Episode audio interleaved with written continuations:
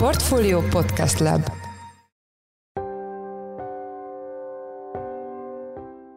Üdvözlünk mindenkit, ez a Checklist, a Portfólió napi podcastje május 19-én csütörtökön. Ebben a podcastben munkanapokon lapunk elemzői és más szakértők segítségével dolgozzuk fel a nap meghatározó gazdasági, pénzügyi témáit. A mai műsor első részében az elmúlt hónapokban látott tőzsdei zuhanással, a leginkább érintett szektorokkal, részvényekkel foglalkozunk. Több nagy külföldi befektetési szolgáltató szerint az eddig látott esés csak egy kis ízelítő volt ahhoz képest, ami vár a részvénypiacra. A, a ciklikus fogyasztási cégeknek a szektora, tehát az ebbe tartozó részvények azok, a, amelyek a leginkább megszenvedték az elmúlt néhány hónapot. Ugye ezeknek a cégeknek a teljesítmény nagy mértékben függ attól, hogy hol járunk a gazdasági ciklusban, illetve a gazdasági feltételektől. Mondjuk ebbe a, ebbe a szektorba tartoznak például az autógyártók, a lakáspiac, szórakoztatóipar, kiskereskedelem. A tőzsdék zuhanásának okairól és arról, hogy milyen menekülő befektetési lehetőségek vannak, Kövesi Károlyt, a portfólió részvényelemzőjét kérdezzük. Műsorunk második részében keddi portfólió hitelezés konferencián rögzített két beszélgetés lesz hallható. Először Harmati Lászlót, az Erste Bank vezérigazgató helyettesét, majd Kemencei Ferencet, a Raiffeisen Bank vezérigazgató helyettesét kérdezzük arról, hogy a kamatemelkedés mellett mi vár a hazai lakossági és vállalati hitelpiacra a következő időszakban. Én Pitner Gábor vagyok, a Portfolio Podcast Lab szerkesztője, ez pedig a Checklist május 19-i adása. Az elmúlt hónapokban alaposan elromlott a hangulat a tőzsdéken, jelentősen estek a világ vezető részvényindexei. Több nagy amerikai befektetési szolgáltató szerint viszont ez még csak a kezdet a részvénypiacok számára. A következő hónapokban fokozódhat a zuhanás. Az árfolyamok esésének hátteréről és a pessimista előrejelzésekről Kövesi Károlyt, a portfólió részvényelemzőjét kérdezzük, aki itt van velünk telefonon. Szia Karesz, üdvözöllek a checklistben. Szia, én is üdvözlöm a hallgatókat. Csak az amerikai részvénypiacok kerültek nyomás alá, vagy világszerte esik a részvénypiac, és mi van az esés hátterében? Hát ugye általában van egy ilyen együttmozgás azért a, a részvénypiacok között, tehát nyilván Amerika a legmeghatározóbb, tehát ugye Amerikában rossz a befektetői hangulat, az nemzetközi piacokon is látszik, tehát Európában és Ázsiában is. Ugye gyakorlatilag régiónként mondhatjuk, hogy vannak különböző olyan tényezők, amik befolyásolják a befektetői hangulatot, de persze ezek egymásra is hatnak, illetve vannak olyan, például az infláció az például globális jelenség, de hogyha mondjuk nem tudom, Ázsiát nézzük, akkor ott ugye a Covid lezárások, ez az zero Covid politika az, ami elsősorban nyomás helyezett ideig a, részvényekre. Európában ugye itt van az ukrajnai háború, de hogyha mondjuk globális tényezőket nézzük, akkor természetesen az elszálló infláció, ami inkább bogasztja a befektetőket. Emellett ugye itt vannak az erre adott jegybanki válaszok, tehát Amerikában is már elindult a kamatemelési ciklus, és akkor ezzel kapcsolatban születnek olyan befektetői aggályok, hogy esetleg olyan ütemben, olyan mértékben fog megtörténni ez a, ez a szigorítás, hogy az a gazdaságnak a lassulását fogja okozni, vagy esetleg recesszióba is taszíthatja a gazdaságot. Tehát elsősorban ezek azok a tényezők, amik mozgatják a piacokat, és emiatt esnek a tőzsdék. Melyek azok a szektorok vagy cégek, amik leginkább megszenvedték az elmúlt hónapokat? Hát ugye, hogyha itt is nyilván időtáv, időtávtól függ, de például, hogyha még az elmúlt három hónapot nézzük, akkor a, a ciklikus fogyasztási cégeknek a szektora, tehát az ebbe tartozó részvények azok, a, amelyek a leginkább megszenvedték az elmúlt néhány hónapot.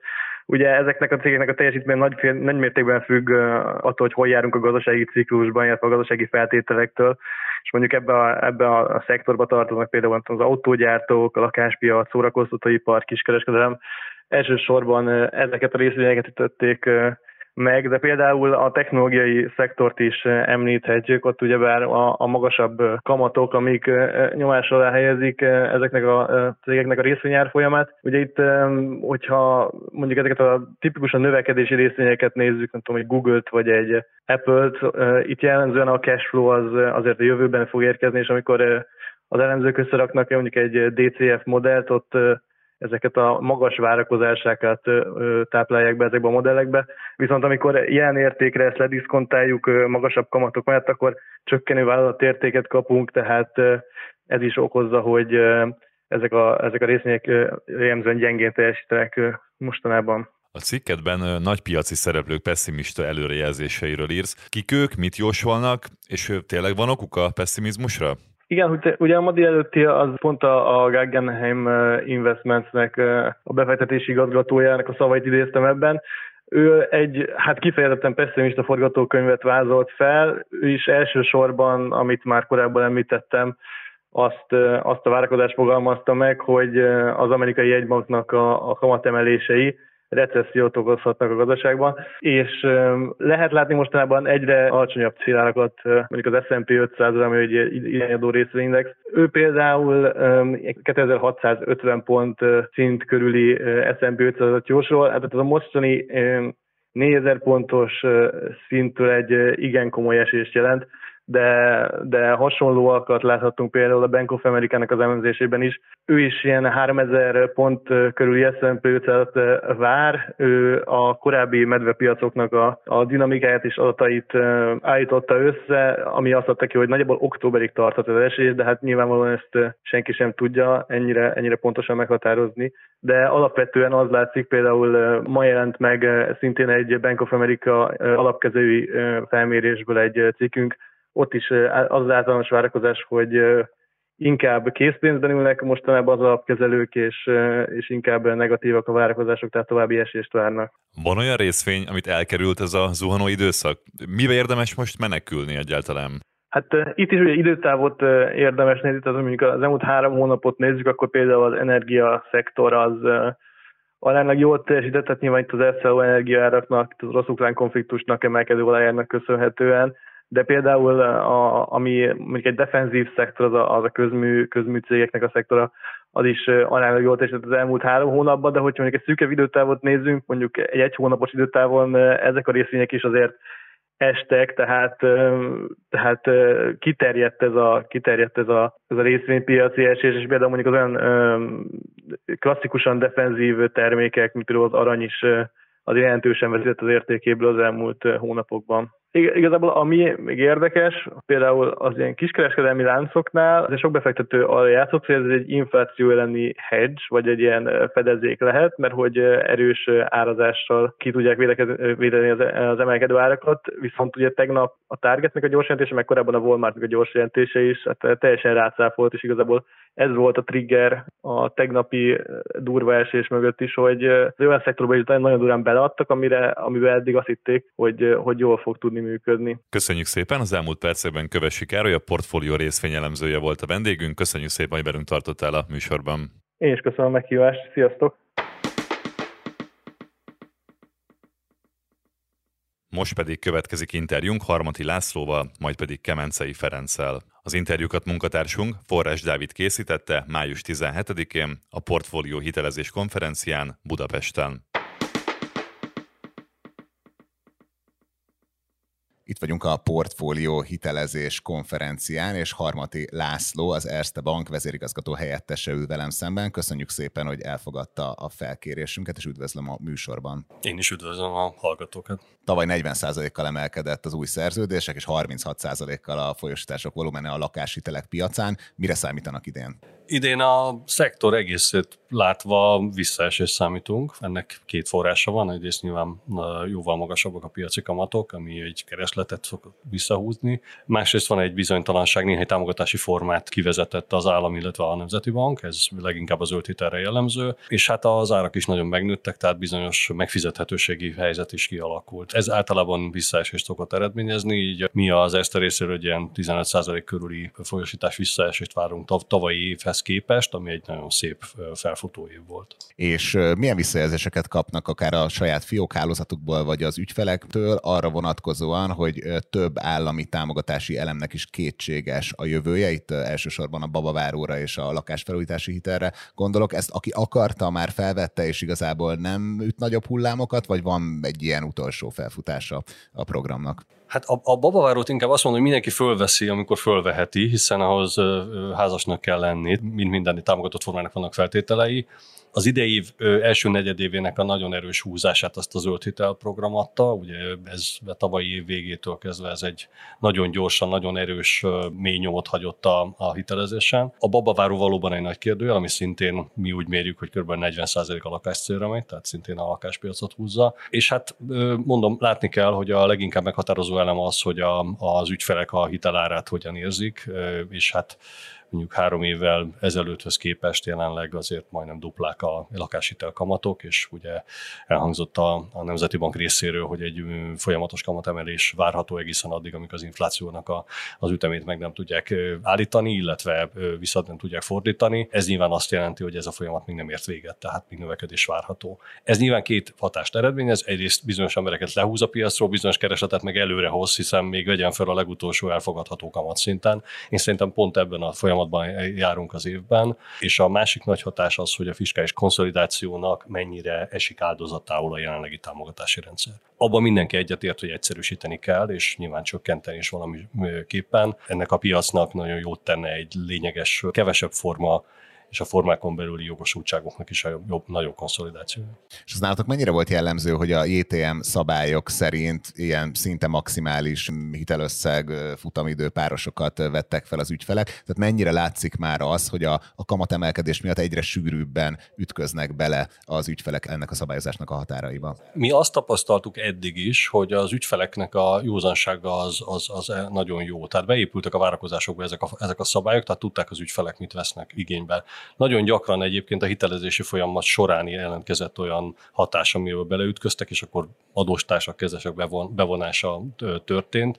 Tehát én azt látom, hogy az ügyfelek elég józanak e tekintetben, tehát mi ritkán kell módosítanunk, de természetesen, amit, amit említettél, mi szerint mennyire gyakran ütik ki a korlátokat, jóval gyakrabban ütik ki most a korlátokat, mint mondjuk egy évvel ezelőtt. Ugye a babaváróról már volt szó, a lakásfelújítási vagy otthonfelújítási támogatás kölcsön konstrukciót, ugye sok kritika érte a bankszektorból, hogy kicsi a támogatási összeg, nem annyira éri meg vele ebben a helyzetben foglalkozni. Ti hogy látjátok, ezt mennyire keresték az ügyfelek, mennyire vagytok ezzel ezzel elégedettek? Alapvetően én nagyon hiszek egy otthonfelújítási programban. A, a világot, ha megnézzük, akkor a otthonfelújítás korszerűsítésnek a részaránya a teljes célban általában egy ilyen 20% szokott lenni, nálunk ez 5% körül van. Tekintettel azzal, hogy 92% tulajdonolja a, a lakását Magyarországon, ennek a felújítási igénye ez törvényszerűen jelen van. Tehát mindenkinek kell valamit csinálni a lakásán.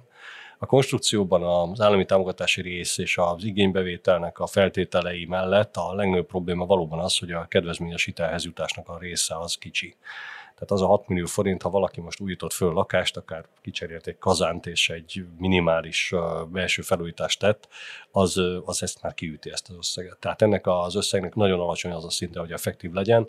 Hozzá kell tennem, se a közvetítők, sem a, a, a fióki tanácsadók nem szeretik, mert ha, ha dönteni kell, hogy egy 30 milliós vásárlási hitelt, vagy egy 6 milliós hosszasütési hitelt, vagy otthonfelújítási hitelt menedzseljen, nyilván az előbbinél lesz a döntése, tehát ebben a formában valóban nem azt a célt érte el, mint aminek szánták. Nyilván szerepe van ebben az is, hogy időközben az építőanyag és a felújítási épületgépészeti árak is masszívan megnőttek.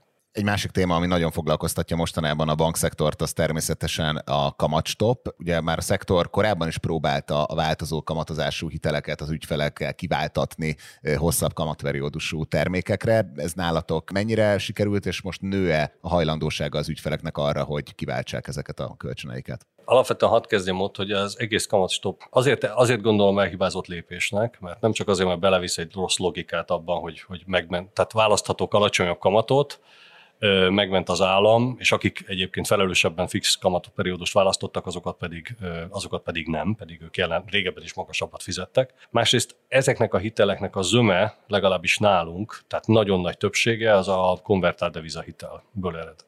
Ők a futamidő végén járnak, ők már akkor tőkét fizetnek nagyobb arányban vissza, nem kamatot, tehát rájuk a hatása nagyon kicsi. Ez nem volt, nem annyira érzékelhető sok az adósok esetében, nyugodtan rá lehetett volna engedni, és nem pedig így bekorlátozni. Ez sok szempontból káros a, a jelenlegi helyzetre. A másik kérdés, hogy mi tudatosan tereltük még a fogyasztóbarát jelzálogkitelek előtt az ügyfeleket fix tehát folyamatosan úgy árasztuk a változót, hogy kevésbé legyen, ezért nálunk a folyosításnak már bőven 80% feletti részét adta akkor is, amikor még nem voltak a fogyasztóbarát hitelek. Azóta ugye a, a ETM szigorítások a, a változókra és az MNB-nek a teljesen konzisztens kommunikációja, a fogyasztóbarát hitelnek a feltétele is nyilván a fixet dominálják, nálunk 96% a fix volt. Nem gondolom azt, hogy nem lehet változót bent tartani a konstrukcióba, tehát átmenetileg rövid távra, alacsony loan to value, alacsony hitelbiztosítéki aránynál, alacsony jövedelem terheltség szinttel mellett rövid távra lehet egy változóhitelt fölvenni, ennek bridge loanoknak van szerepe, de alapvetően egy átlagos magyar háztartás lakás cél kielégítésére fölvett lakáshitelére fix hitelt kell fölvenni, minél hosszabb fixálással, kiszámíthatóan és érezhetően. Ez egy, ez egy olyan irány, amit meg kell tanulnunk, ugyanúgy, mint ahogy a, az, azt az alapilogasságot, hogy abban adósodunk el olyan devizában, amilyenben a jövedelmünk van. Ugye ezt is megtanulta a magyar bankszektor már egyszer és akkor ez azt jelenti, hogy szerinted szektor szinten sem fognak nagyon visszajönni. Ugye azt látjuk, hogy néhány hitelintézet szinte teljesen leállította az éven belüli átárazódású lakáshiteleket, néhány hitelintézet pedig kiáraszta, tehát akkor te úgy látod, hogy ezek nem fognak visszajönni. Én úgy látom, hogy nem, tehát pláne most egy kicsit inverzebb a hozamgörbe, szerintem nem fognak visszatérni, és nagyon jó iránynak tartom még egyszer azt, hogy a szabályozó ebben effektíve diszpreferál mutatószámításnál, vagy az által létrehozott fogyasztóbarát konstrukciónál. Említetted, hogy egyszerűsítésre szorulnának az állami otthonteremtési és lakáshoz jutást segítő programok. Itt van-e valamilyen beszélgetés akár a bankszövetséggel, akár a kormányjal, hogy itt milyen irányba lenne érdemes elvinni ezeket a támogatási formákat? A, a bankszövetségen belül nyilván van erről beszélgetés, meg sok javaslatunk is van. Ugye az otthon, még az otthonfelújítási esetében is ugye mi javasoltuk már ezt az összegemelést de azt látnunk kell, hogy van egy fontosabb szempont ennél, azt, hogy a fiskális konszolidációt az állam milyen keretek között tudná megtenni. Ez mindannyiuknak a legfontosabb érdeke most, hogy megtörténjen az a konszolidáció, ami után el lehet gondolkozni, hogy a, a meglévő forrásokat milyen módon fordítjuk egy lakáspolitikába. Bizonyos konstrukcióknak ez akár a kivezetését is jelentheti, illetve mindenképpen a feltételnek az újraírását. Ezen a kamatszinten, amiben most vagyunk, két és fél százalék zöld hitelt adni, ez azt jelentette, hogy nyilván azok is fölvették, akik egyébként nem vettek volna föl hitelt. Ezt én is tanúsítani tudom az adósainkból. Látszik, hogy ők olyan embereket is oda terelt, akik learbitrálták, és nem pedig a lakásszélok kielégítésére akarták. Vannak kis hatású konstrukciók, elhangzott az otthonfelújításának a, a nem hatásos szerepe, a falusi csokot is sok kritika érte. Tehát nyilván nem az én tisztem egy politikai döntéshozó helyett megnevezni azokat a társadalmi preferenciákat, amiket ki kell szolgálni, de a jelenlegi rendszerben nem csak az a rossz, hogy nagyon sokféle konstrukció van, és ezeknek a kombinációja mérhetetlenül bonyolult, hanem az is, hogy a, ezeknek a feltételrendszere nincs összehangolva. Tehát egy ügyintézőnek vagy egy, vagy egy közvetítő partnernek egyszerűen hihetetlen megjegyezni. Tehát nálunk ilyen őrült, le, lefóliázott feltételrendszer kombinációt lehet együtt fölvenni, és ha lehet, akkor milyen korláta. Tényleg nagyon, nagyon komoly tudás háttért eredményez. Most képzeljük, hogy ezt egy ügyfélnek is el kell tudnunk magyarázni, megérteni, és neki döntést hozni ebből. Én azt gondolom, hogy a, a babavárónak a üzenete és a hatása az elég egyértelmű, és az zöld hitelnek is a hatása elég egyértelmű lehet. Nem biztos, hogy ezekkel a konstrukciókkal, sőt, biztosan nem ezen a kamatszinten. Utolsó kérdésem, ugye már az idei évre megtetted a tétjeidet, bár nem sem annyira tétjeid, mert nyilván számokból dolgozol. Mikor érhetjük utol a tavalyi szintet a lakáshitelezésben? Hát ez nagyon nehéz kérdés. Szerintem az idei évem, ugye mivel az első negyed évet még húzta, és nagyon erős volt a zöld hitel, nagyon függ attól, hogy mi lesz a támogatási rendszerrel hiszen most az első negyed évben majdnem 40%-et az új folyosításnak támogatott hitelek adták, tehát egy meghatározó elem. Tehát függettől is, ha, ha pusztán a piaci oldalt nézünk, szerintem jövő év az nem lesz, az még rosszabb lesz, mint a mostani. Tehát itt egy, egy, egy ilyen erős infláció elleni küzdelem az MNB részéről és magas reálkamat szint, és még folytató elemelés az azt jelenti, hogy a piaci hitelkamatoknak a szintje az a keresletet tovább fogja lefelé húzni. Ennek nyilván egy csökkenés lesz jövő évre is a, a lehet az eredője, de mondom még egyszer, nagyon függ attól, hogy az állam ebben hogyan próbál valamiféle anticiklikus lépést megtenni. Én pozitív vagyok a tekintetben, hogy milyen gyorsan hozható le ez a kamatszint normál szintre, tehát az MB elkötelezettsége az eléggé masszívan látszik, én hiszek abban is, hogy a fiskális konszolidáció is meg fog történni. Ezzel együtt szerintem a következő évnek a, a második fele a ben már az élénkülés jeleit lehet látni, addig pedig az fog történni, amit elmondtam. Akkor egyenlőre gyöngyözhet a homloka a beruházóknak. Köszönjük Köszönjük szépen a beszélgetést Harmati Lászlónak, az Erste Bank vezérigazgató helyettesének. Köszönöm szépen. Itt vagyunk a portfólió hitelezés konferencián, és a vendégünk Kemencei Ferenc, a Raiffeisen Bank vezérigazgató helyettes, akit üdvözlök az adásban. Jó napot kívánok! Tisztázzuk először is, hogy milyen ügyfelekről beszélünk, amikor a Raiffeisennél azt mondjuk, hogy KKV-k, mik a szegmentálás alapelvei, hol végződnek a, a dobozos termékek, és honnan kezdődnek az egyedibb megoldások ennek több szintje van, alapvetően azt hiszem, hogy a nulla és a három milliárd közötti árbevétel, amit mi magunk így szűken KKV-nak tekintünk, és próbálunk a lehető legegyszerűbben kiszolgálni. Persze, hogyha komplikált termékigények vannak, akkor följebb tolódik, lehet mondani ez a szegmens, tehát megfelelünk azoknak is. Egy dolgot nem szabad elfelejteni, hogy vannak uniós szabályozások, ahol a KKV fogalom más, tehát bizonyos támogatott termékek, szolgáltatások nem pedig azt kell figyelembe vennünk, az sokkal följebb magyar szempontból inkább már egy nagyvállalat felé mutató kör ugye itt alig lettünk túl a, a COVID hatásain, vagy hát tulajdonképpen még ez a szektor nem is teljes részben lábalt ki ebből a válságból, amikor bejött a háború a szomszédban, ezzel párhuzamosan ugye évtizedes csúcsra emelkedtek a kamatok. Itt mit látnak az önök ügyfeleinél? Romlott az ügyfélállomány kockázati profilja?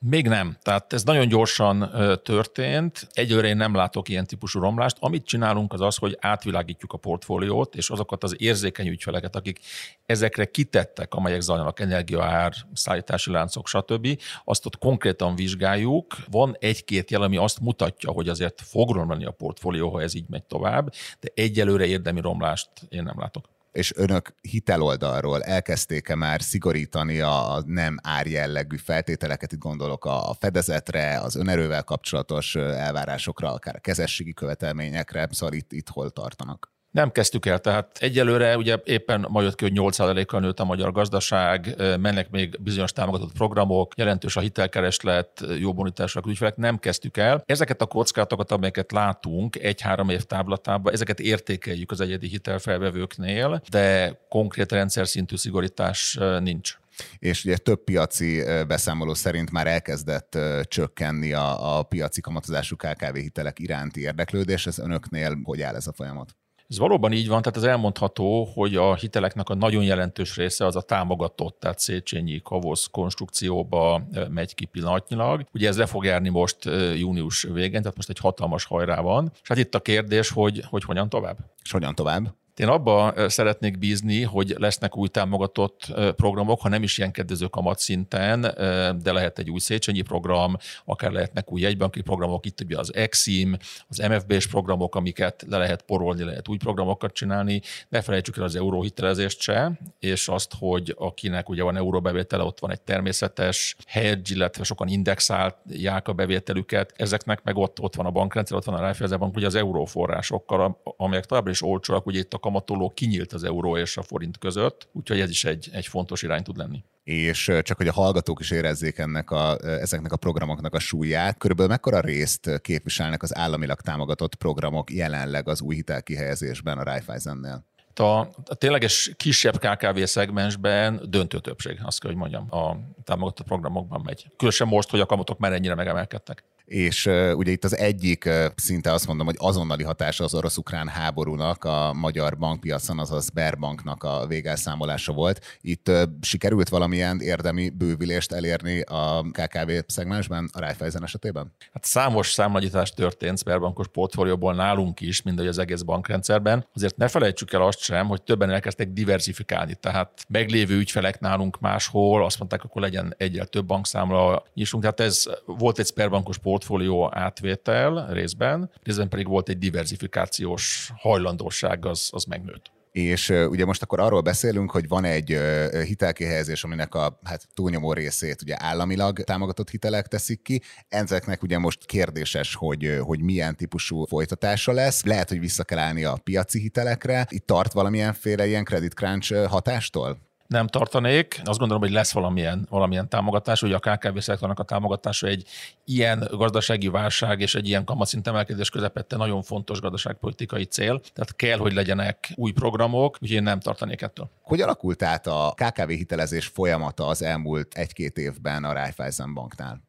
Gyorsult, automatizálódott, igyekeztünk a, ugye a standard termékeinket a támogatott programok kereteihez igazítani, és ezeket, ezeket kihasználni, belső folyamatfejlesztéseket gyorsítottunk, előző sáv, gyors ügyletek, egyszerűbb ügyletek gyorsan. Szerintem, hogy gyorsabb lett, hatékonyabb lett, olcsóbb lett ugye köszönhetően a támogatásoknak. Tehát jól működik, igazából jelentősen növeltük a piaci részünket a KKV hitelezésben, ami egyébként kifejezett cél is. A KKV szektor ugye nagyon sokfajta, úgy nagyon nehéz ezt így egy ilyen léböllel leírni, hogy na ők a, a KKV-k. Mit látnak, hogy milyen digitalizációs folyamatok, azok mennyire, mennyire indultak el az elmúlt időszakban a, mondjuk az önök ügyfeleinél? Itt jelentős változások történnek. Az egyik, amit fontos elmondani, ez a QR kód és fizetési kérelemnek a megjelenése a magyar piacon. Még egyszerűen pont ma, aki itt a Király utca sarkán vagy a CBA-ba, kipróbálhatja, ott vezettük ezt be, de ez, ez egy trend lesz a magyar piacon, hogy ezek a megoldások nőni fognak. Ez újra rajzolja a fizetési forgalmat, és hát egyéb más digitális fejlesztések zajlanak belső és ügyfélplatformok is. Ugye már említette, hogy átvilágították a portfóliójukat. Azt mit lát, hogy az elszálló energia árak, azok van olyan szegmense a KKV ügyfeleknek, amit kritikusan fog érinteni? Vagy már akár most érint? Van, tehát ahol ugye nagy energiafelhasználású termelés zajlik, ott ez egyértelműen ilyen. Ugye a kérdés az, hogy hogyan tudják ők maguk ezt beépíteni aztán a saját áraikba, ahol igen, ott egyszerűen nő az infláció, az üzleti modell nem sérül, ott lesz a baj, ahol esetleg nem. És ott mi lesz? Hát ott fog ö, romlani ugye a bonitás, és ott kell megnézni azt, hogy az üzleti modellen mit kell módosítani, ez így életképes-e, mit kell átalakítani esetleg a finanszírozási struktúrán, nagyobb forgeszközfinanszírozás kell, esetleg több tőke kell, lehet, hogy ö, meg kell nézni, hogy hogyan néz ki a partnerség, szállítók, vevők. Ez az üzleti modellek irányába ez egy, egy komoly kihívás lesz, ott, ahol nagyon-nagyon energiaár kitett, ez magasan marad, és hát egy kompetitív piaci helyzet van.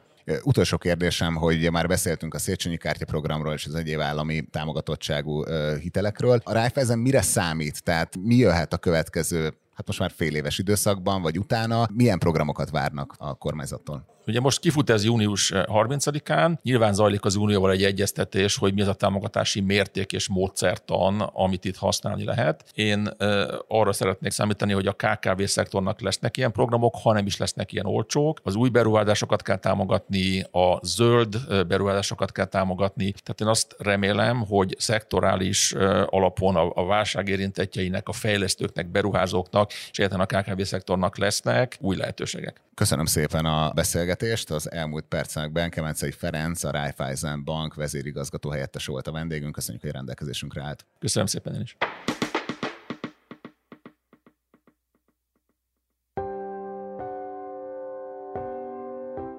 Ez volt a Checklist, a Portfolio napi podcastje május 19-én csütörtökön. Ha tetszett, iratkozz fel a podcast csatornánkra a Spotify-on, az Apple Podcast-en, a Google Podcast-en vagy a többi nagyobb podcast felületen. Az adás elkészítésében részt vett Gomkötő Emma, Bánhidi Bálint és Forrás Dávid, a szerkesztő pedig én, Pitner Gábor voltam. Új résszel holnap 5 óra körül jelentkezünk, addig is szép napot mindenkinek, sziasztok!